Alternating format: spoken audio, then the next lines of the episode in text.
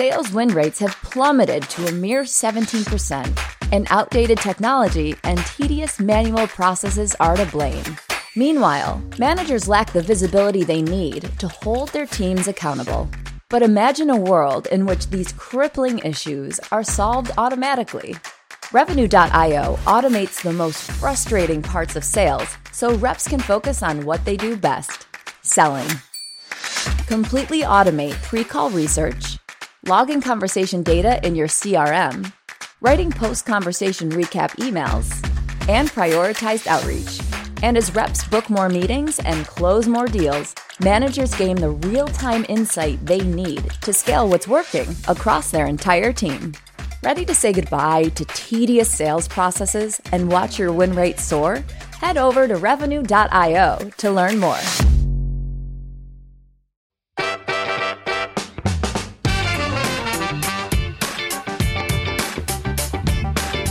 Discovery is actually the process of me asking you questions so that you recognize what your problem is and how bad it is.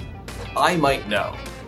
I can say people who sound like you have this kind of business or in this role, blah, blah, blah, have these three problems. But I can't walk in and just tell you that and then show you my product expect you to buy. I have to ask you questions so that you come to the realization that you have those problems and they're painful and it's worth acting on right now. And then I can show you the product.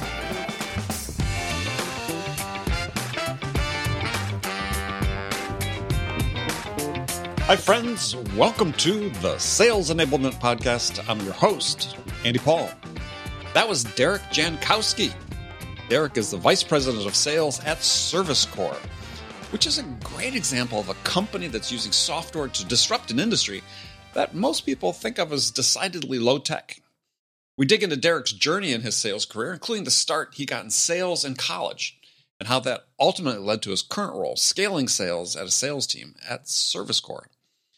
We also talk about Derek's passion project, his side venture called Next Level Sales Leadership, which is focused on helping newer sales leaders get the knowledge and skills they need to become more successful faster. You know, most frontline sales managers are craving this type of support, and we dig into what Derek is providing through his venture. We get into all of this and much, much more, but before we get to Derek, I want to remind you to subscribe to this podcast wherever you listen to it.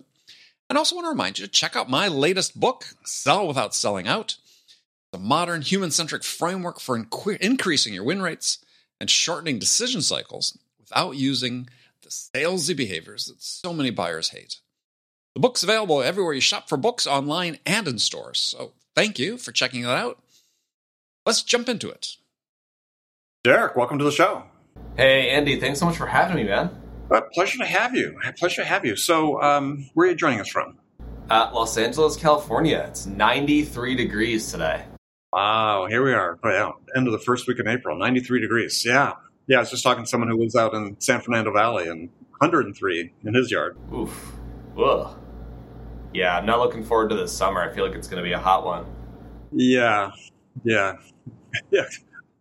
Think climate change is, is upon us. Um, well, tell us a little bit about yourself and what you do.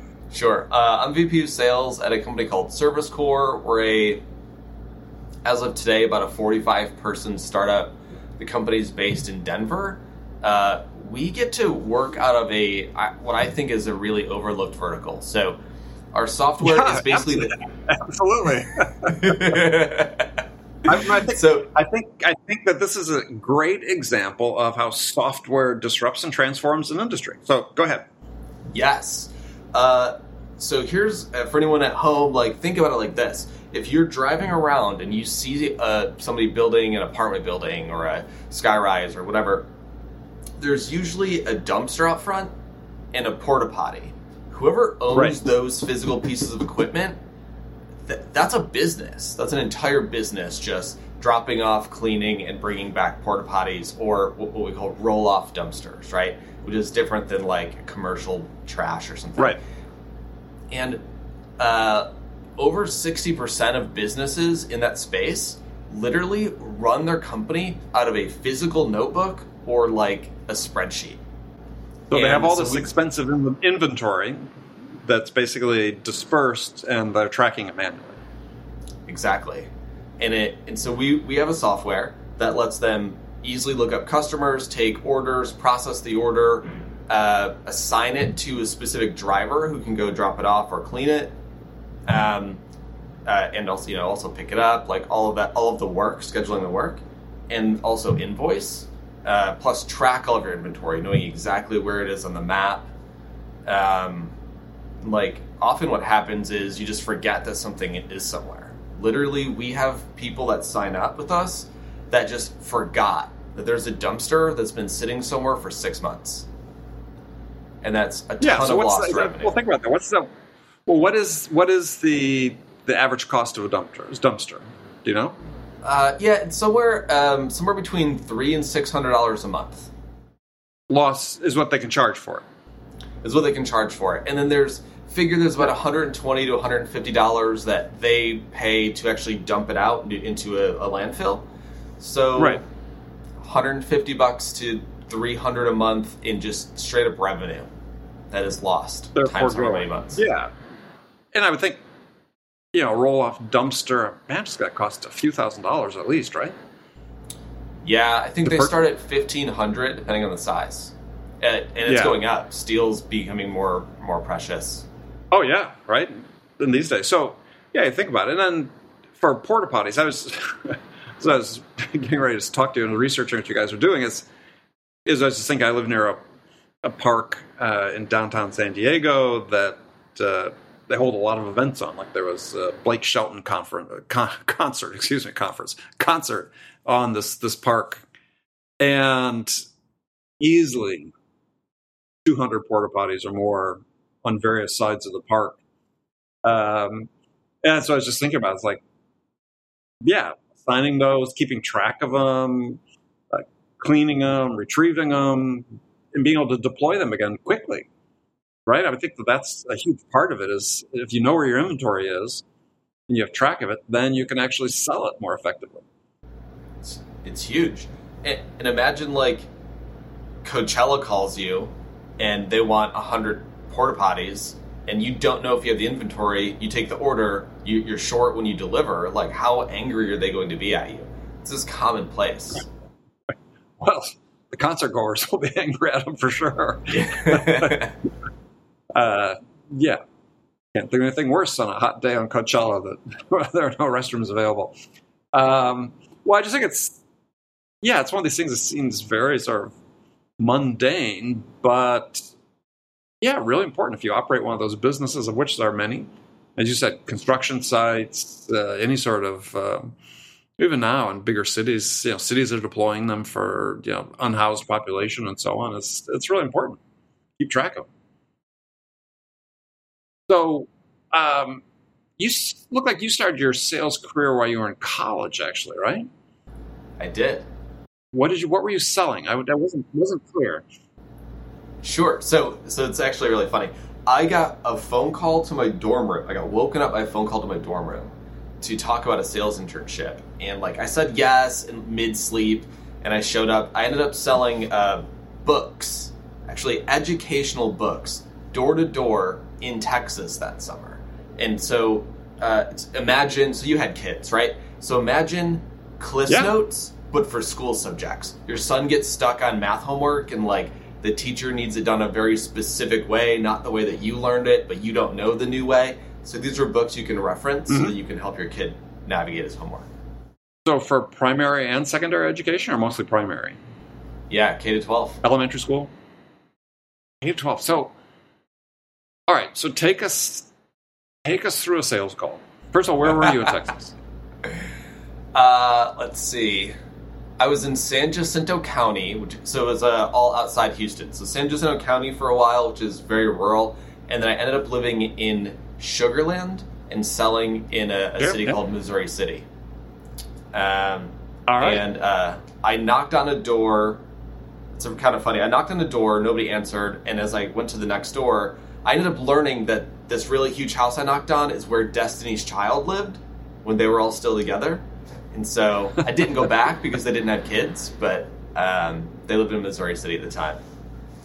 And uh, man, it was 20 years ago, so I don't know that I'm going to remember all the, I was all going the to details say, here. yeah. I mean, you you were prime demographic for them at 19 years old if you were selling yeah.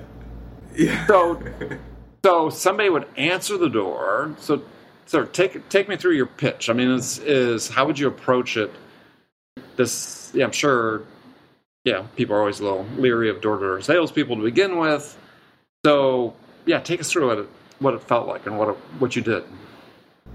Yeah, and I think the key, and, and I still teach this to my reps now, is like low, slow, smile. So, my name's Derek Jankowski. I'm with the Southwestern Company. I don't remember exactly when. It was something like, you know, we're I'm talking to all the families at uh, with kids at such and such school um, about the God, what do we call it? The Southwestern student handbook.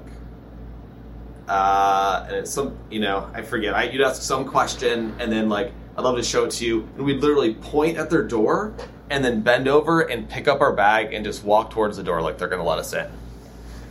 And it worked a miraculously like high number of times. Not always, and we had like a, what do you do in that case? How do you just pull them out onto the porch and have them sit down with you, kind of thing? But it was, uh, they'd not done something like that before. okay, so walking to strangers up to a stranger's house. You make a reference to a local school, which I sort of get. I presume the, you know, the initial sort of outreach was something about dissatisfaction with the local school, perhaps, or.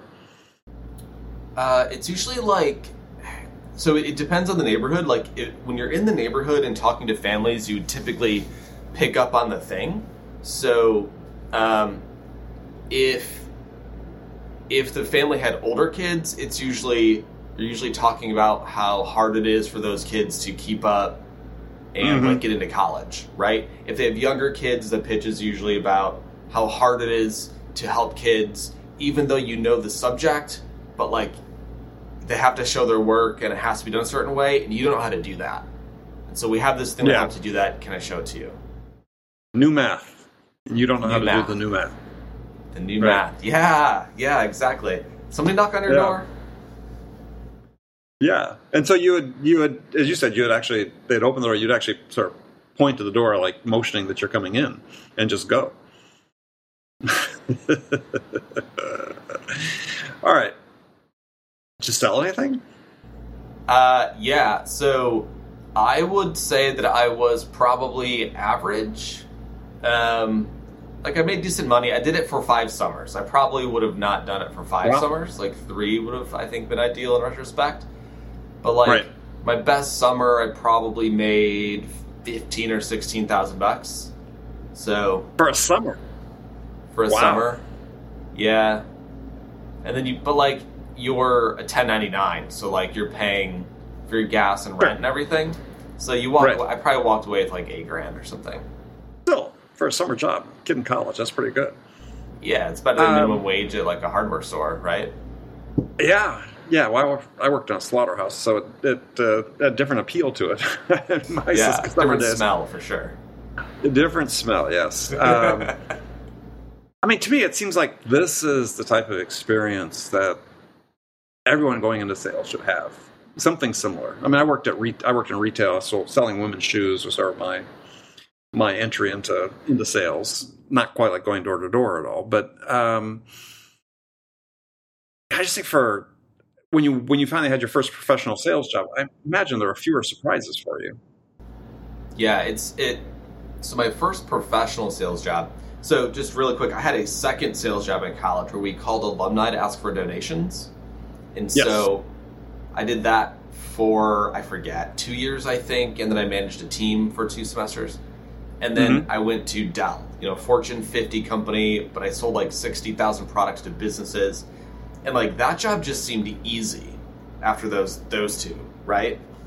got my teeth kicked in, you know, the Texas summers, just like, you know, you sweat through your clothes, nothing you can do Yeah, about it, people being rude Yeah. to you, you know, and like working at a company people have heard of with a product that they like actually care about, it just, it seemed really Mhm. easy in comparison. so yeah, good training. I mean, I no kids uh, that were, yeah, your age peers of my kids that um, went with the whole Cutco, Cutco knife um, and similar, know, earn earn good money, but we're going door to door and learning how to sell. It's a good experience, and the people that I, that did Cutco like really learned how to sell. Like, what's nice about these programs is they actually take you through a formal sales methodology. They teach you to sell mm-hmm. versus a lot of. If you get a sales job today, most companies just teach you how to demo their product. They don't actually teach right. you how to sell it, which there's right. a distinction there. Um, well, so what did you learn in terms of what actually to sell the product? And I think this is a great point because it's like your point is like, yeah, they basically somebody's teaching you how to learn how to sell your product, but learning how to sell, you know, the real business of selling is different.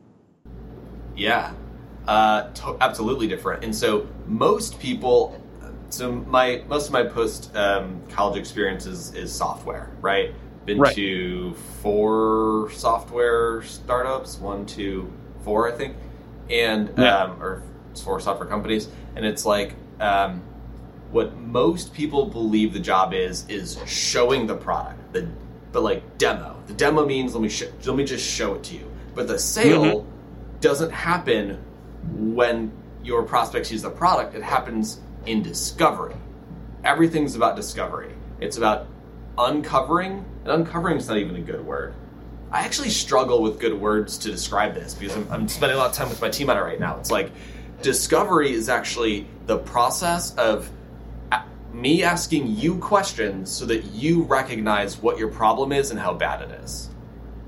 I might know. Sure. Right? To some degree. Yeah. To some degree, yeah. Like, I can say people who sound like you, have this kind of business, are in this role, blah, blah, blah, have these three problems. But I can't walk in and just tell you that and then show you my product and expect you to buy. I have to ask you questions so that you come to the realization that you have those problems and they're painful and it's worth acting on right now. And then I can show you the product. Yeah, I mean, it's I think that counterintuitive. It's an interesting point to bring up here because I think that I think unfortunately that's done to an extreme by many mm, sellers sometimes. where where discovery is just basically qualification. Yeah, right. I'm, I'm trying thing. to find whether you're really a fit for what I'm selling. And that lack of curiosity doesn't have value to the buyer, right? Because with the buyer, the only reason they want to talk to a salesperson is perhaps is to say, well, maybe I don't really understand the full breadth and scope of the problem I'm or the challenge I'm facing, and really don't understand what's really possible to achieve by addressing this challenge. And that's that's what they're looking for a salesperson to help them with. Certainly in the B2B world. Yes. Yeah, and so you make a really good point about qualification, right? Because a lot of some methodologies call what I just described qualification, but when when I hear the word qualification, I think about like I want to make sure that you have what I need. I want to make sure you're motivated. And so I'm going to check to see if you're already motivated, if you're already looking to solve this problem. And you might not mm-hmm. be. Like people tend to show up to demos because to your point, I'm curious like you caught my curiosity you said something on the cold call that I hadn't heard before. Okay, I'm gonna let you talk to me for a few minutes, and then right. and then salespeople are like, "All right, so tell me why you want to buy this." It's like, wait a minute, I don't want to buy it, right? tell, tell me how urgent this is. For, wait, it's not yet. It's like qualification occurs when you evoke those problems out of your prospect. Yeah, well, I mean, what you describe as behavior I talk about in my new book is that it invokes when you it invokes sort of the persuasion response with sellers, which is their default method of operation is I'm trying to persuade you to buy my product. As you said, just because someone said, "Oh, that caught that you know, you piqued my curiosity with that one thing you said," yeah, I still need to learn. I don't fall into persuasion mode because what are you trying to persuade me to do? I don't even understand what I'm trying to, what even what problem I'm trying to solve at this point. Right. And so, like, the, these are like the two extremes. I'm gonna talk. I'm gonna try to talk you into it, or I'm gonna measure to see if you're worth my time right now.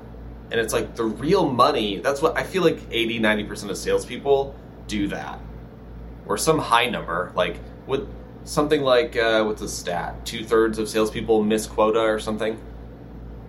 Yeah, the great sales, more than fifty percent. Yes, more than fifty percent. The great salespeople are the ones who do that middle piece where they're like, I'm not going to assume anything. I'm going to ask you questions. You are going to realize over the course of those questions that you have a really big problem you hadn't been thinking about that much. And now suddenly you feel urgently like you need to solve it. I didn't convince you of anything. I didn't create the problem. It was always there. Yeah, I'm just forcing you to, not forcing, but causing you to think about it Yeah. in a way that you hadn't thought about before. Yeah. It's the fun part of sales.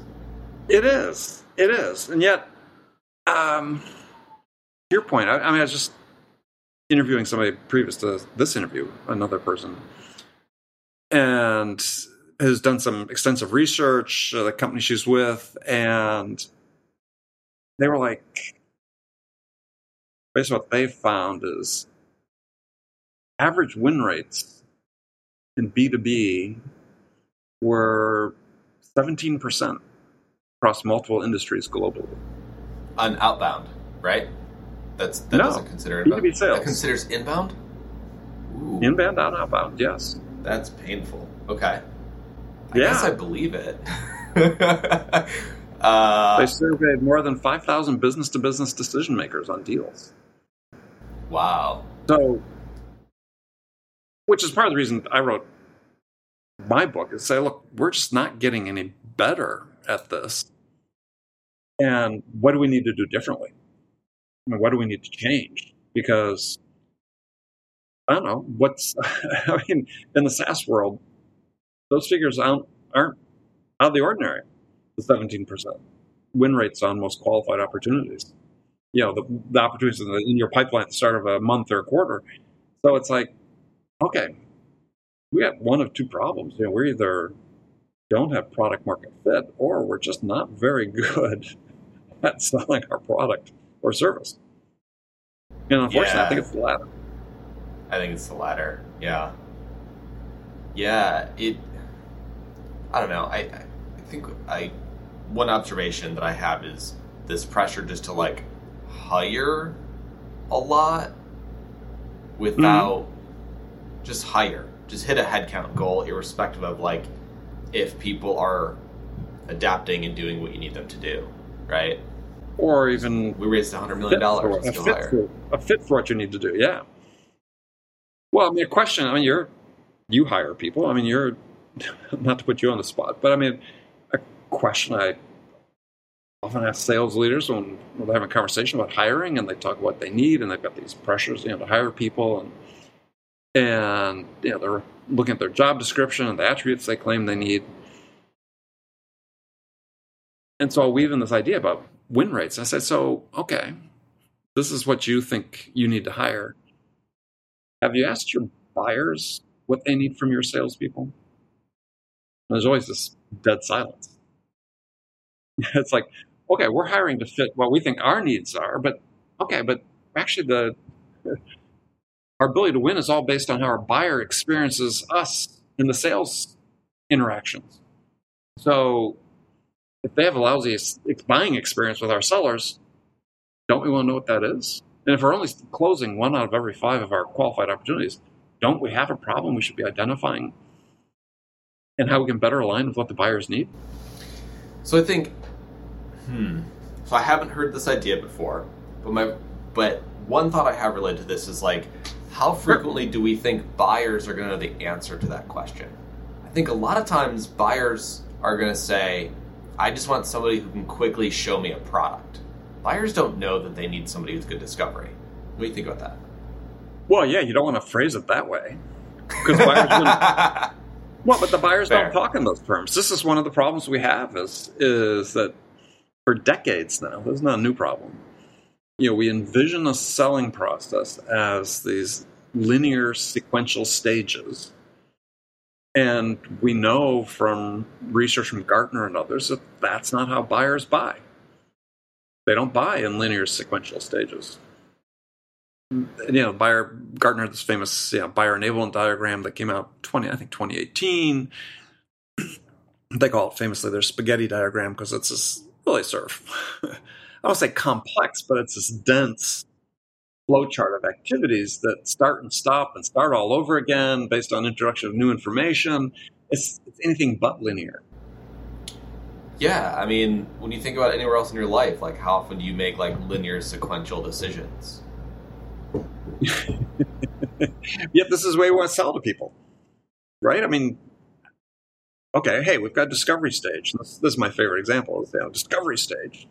We have exit criteria for a discovery stage. It's like, well, discovery doesn't stop. Discovery doesn't stop. I mean, you're going to discover. Hopefully, you're still asking questions up until the time you sign the agreement. If you're in a competitive sale, and which is not unusual in many markets where customer you know may start out talking to maybe a dozen vendors and down select a, a handful. Hey, if you asked your questions at the beginning and they're going through this buying process with these other vendors, what are they doing? They're learning, getting smarter, maybe changing their mind about something. Maybe somebody else, one of the other vendors, you know, provide an insight which sort of shifted the, bear, the buyer's paradigm that they were thinking about what they're trying, trying to do. But they're not going to tell you that. They're going to come to right, exactly. They're not going to come Yeah, to so- a call with you and say, "Hey, I, I saw a demo here, and it changed how I think about all of this. Can we start over?" That's not going to happen. No, no, they're just going to keep on going. Yeah. I mean, this is this is a part with I think a lot of sellers just don't think about is that you know when buyers are making a, a purchase decision, yeah, conceptually we have to think about it is they don't have one buying process go on. They have one buying process going on for every vendor they're talking with, and they're not all moving in lockstep. but they're also not independent of each other. Not entirely, no. But they're not necessarily in lockstep either. And so, yeah, they're not going to volunteer to you that, oh, geez, most times, well, we learned something really interesting from this other vendor. Uh, it sort of changed the way we've been thinking about things. It's like, no. If you don't bring it up, they're saying, yeah, these guys, they don't get it. And then on top of that, other priorities in the business, those Yep. shift, budget shift, personnel shift. My boss wants something different from me. I have a new boss. Mm-hmm. We just treat it all as if it's static. We're picking up where we left off. Yeah, yeah, it's anything anything but yeah static. Uh, unfortunately, I think that that is one of the big issues is that where we do a disservice to sellers by by having them think about selling as being this yeah linear static process, and world just doesn't operate that way. Does not. So what do you say to do about it in your book? Keep asking questions. Um, you know, the, the goal is the goal, and we touched on this earlier. Is is you talk about with the demo, and I show you a demo, and hey, don't you want to buy? I mean, we set sellers up to basically, quote unquote, encourage them, if you will, to fall into these salesy behaviors, or what I call selling out. Right? Is when you put your own interest ahead of those of the buyers, you're selling out. And when you do that, you're going to fall into these manipulative, pushy, you know, persuasion-based techniques, quote unquote techniques, that are all about what you want and not about what the buyer wants. yes. It's a So- seller-centered process. Yeah. So we have to shift in the mind of sellers what their belief of what their job is, where it's not to persuade somebody to buy your product. Your job as a seller is to listen to your buyer, understand the things that are most important to them, both in terms of the challenges they face and the, the outcomes they want to achieve, and then help them get that. And yeah, if you're persuasion based, there's no helping going on. And you don't really care about understanding what's most important to them because you got one job, which is to persuade them, regardless of what's important to them.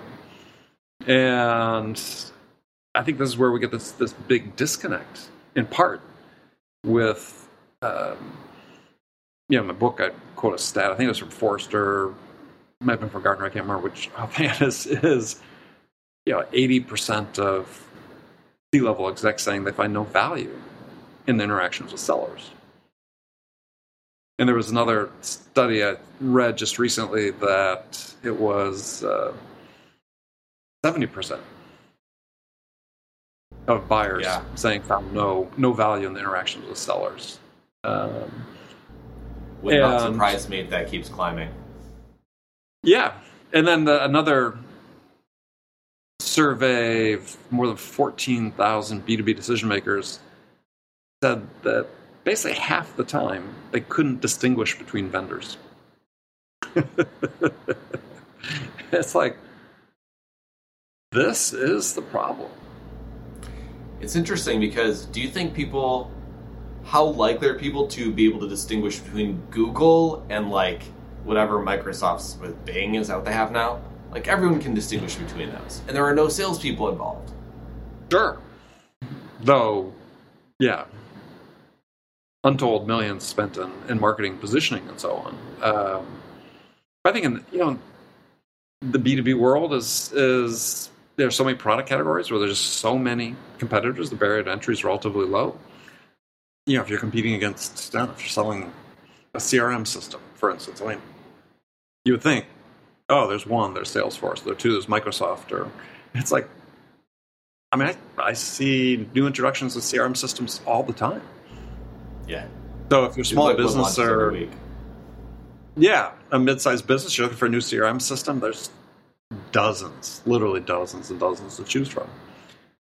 You've got a salesperson calling on you. So how do they distinguish themselves? How do they differentiate?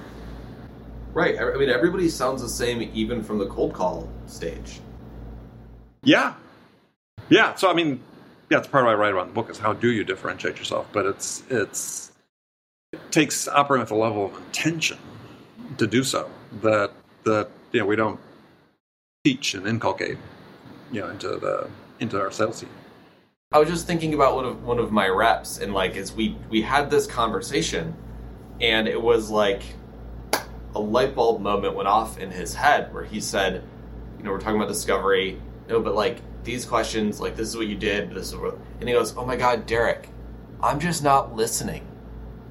I'm just not listening when they talk. Hmm. I'm just thinking about what I'm going to say next. And I was like, shit. Yes. there you go. Like that one moment is probably going to have more impact on his career than anything else leading up to that point. Yeah, if he learns how to start listening.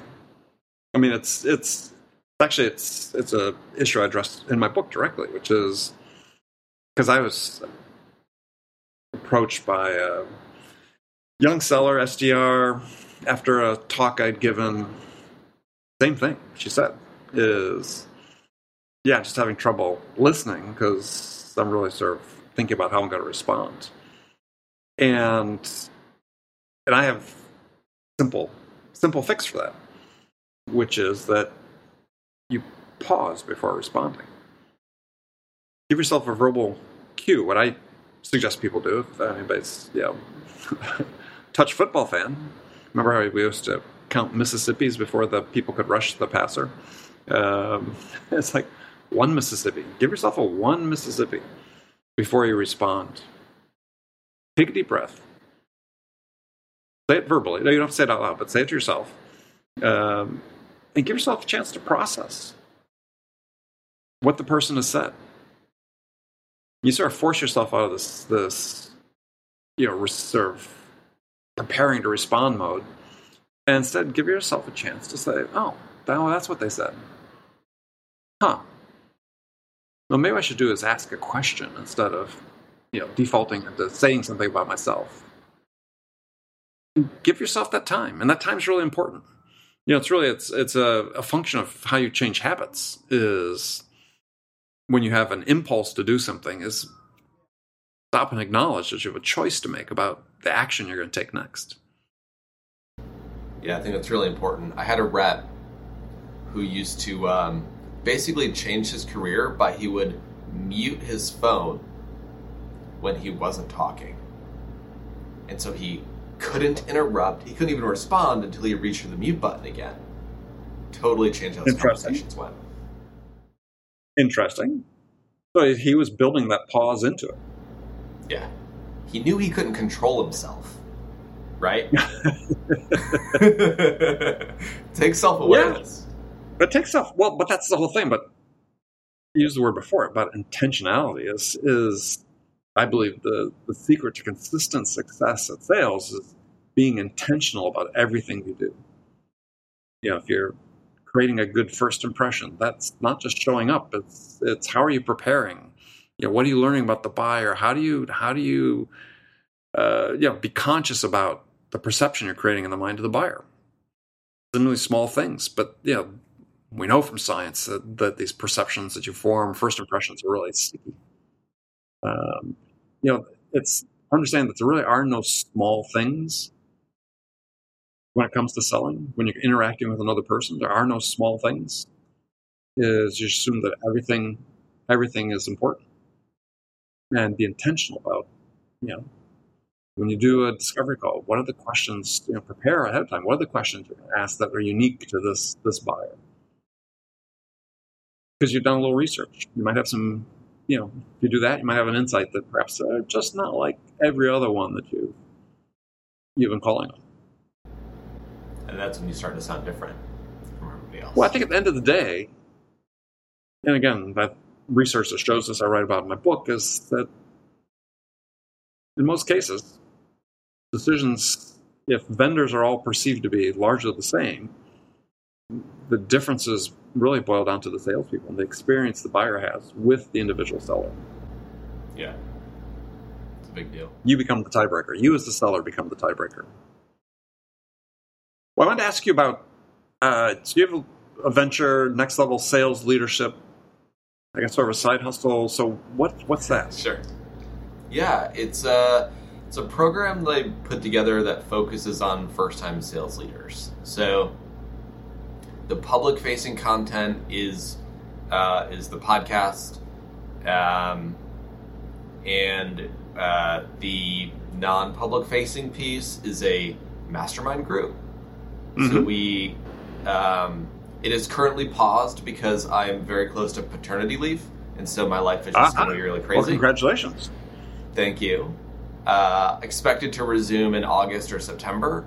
Um, we've been doing that about two years. We it's a it's a Zoom call once a week uh, where people bring the challenges that they're running into as sales leaders, and we can sort of speak in a in a safe like private place about how to, mm-hmm. how to mm-hmm. handle them typically comes with at least once a month i'll come with like a 15 to 20 minute presentation on like something i wish i had known and I, I, try to go outside the box not just like here's how to coach reps although that's important but like here's how i wish i i had been managing my time since i became a sales leader like what i do mm-hmm. now like mm-hmm. i rip apart my calendar every quarter and i put it back together based on what my priorities are right here's how i do it right um, it's been really good. Like the couple original members, one's a VP now, one's a director with managers reporting to him. Um, mm-hmm. It's been it's been really good.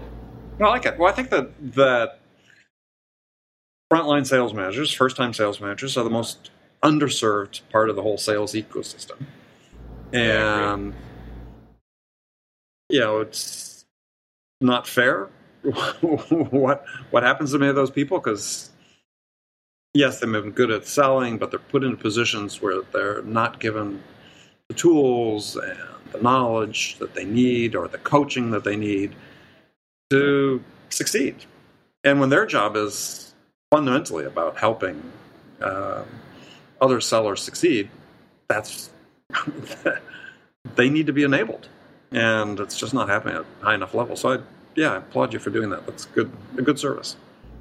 Thanks. Yeah, I, I read somewhere that I might have got this from my friend Mike Tuso, but something like eighty percent of of resources towards developing leaders go to the top. They go to executives who've already been doing right. this for ten years. So not that they don't need help, but the people who interact with your salespeople every single day deal reviews and coaching and yep. and all that like don't know what they're doing like i just i yeah. read a bunch of books made a bunch of mistakes you know and just uh you know the number one i think the biggest thing that made me different is i would i just like really um what's the word just transparent you know mm-hmm. i don't know what i'm doing so we're just gonna try you know we're just gonna try things yeah yeah well, I mean, it's a good lesson for sellers. There's, there's nothing wrong with admitting that you don't know something, and uh, people give you a lot of credit for that. Right. As long as you take the next step.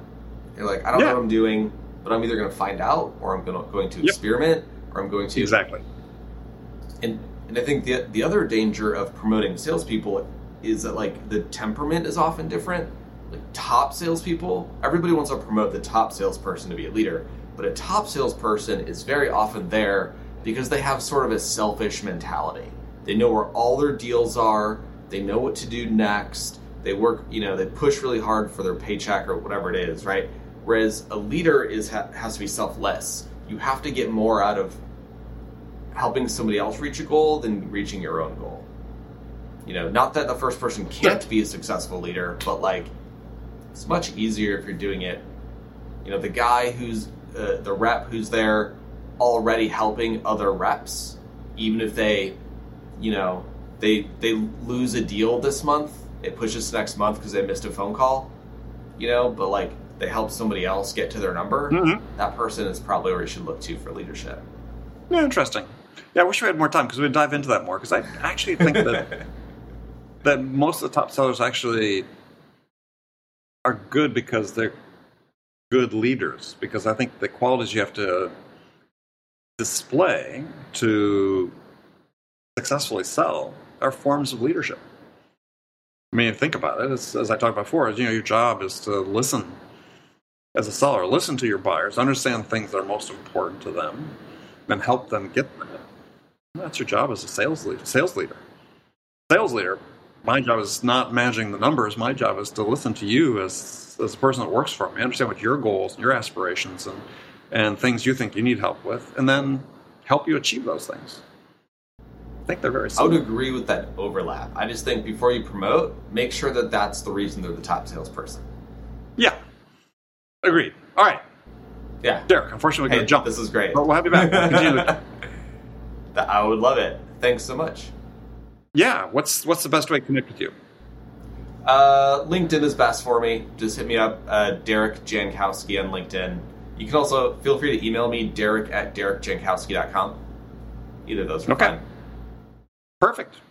All right, well, Derek. Thank you so much. Thank you. Have a great weekend. You too. Okay, friends, that's it for this episode. First of all, I want to thank you for taking the time to listen. I'm so grateful for your support of the show. And I want to thank my guest, Derek Jankowski, for sharing his insights with us today. If you enjoyed this episode, please subscribe to this podcast, Sales Enablement with Andy Paul, on iTunes, Spotify, or wherever you listen to podcasts. And as always, thank you so much for investing your time with me today. Until next time, I'm your host, Andy Paul. Good selling, everyone.